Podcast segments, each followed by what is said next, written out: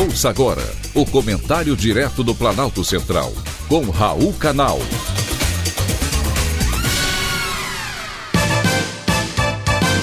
Queridos ouvintes e atentos escutantes, assunto de hoje: venda das estatais. As empresas estatais surgiram no Brasil em uma época de desenvolvimento econômico, ocupando áreas sem interesse de investimentos privados.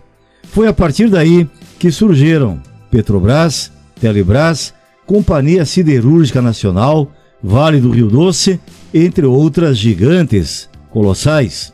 Na época, a atuação pública era vista como de interesse e soberania nacional. Porém, o país mudou.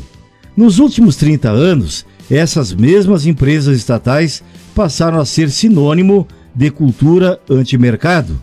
E nos últimos 15 anos, teve um viés protecionista calcado em questões ideológicas e não econômicas. O resultado não poderia ser pior. As estatais passaram a concentrar práticas perniciosas, como tráfico de influência, empreguismo, ineficiência e corrupção. A venda de algumas empresas à iniciativa privada, como a Telebrás e a Companhia Vale do Rio Doce, mostrou ao povo brasileiro que as estatais, em mãos do capital privado, são muito mais eficientes e competentes, trazem dinheiro ao Estado por meio do recolhimento de impostos e benefícios à população brasileira.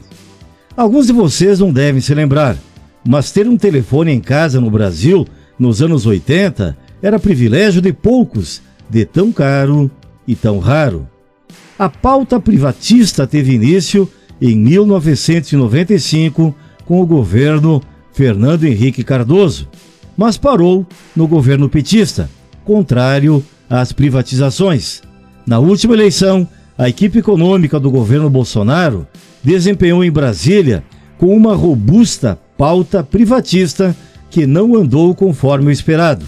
Mesmo assim, houve progressos, com a venda da BR Distribuidora e o recente processo de privatização da Eletrobras. E o caminho está sendo aberto para a venda da Petrobras. O que precisamos é de um Estado enxuto, onde sobre dinheiro para que o Estado deve gerir saúde, educação, segurança, infraestrutura.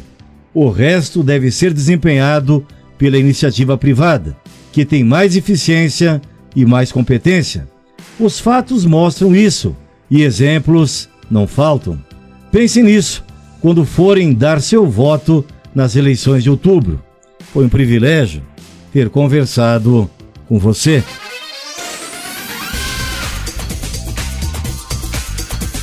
Acabamos de apresentar o Comentário Direto do Planalto Central, com Raul Canal.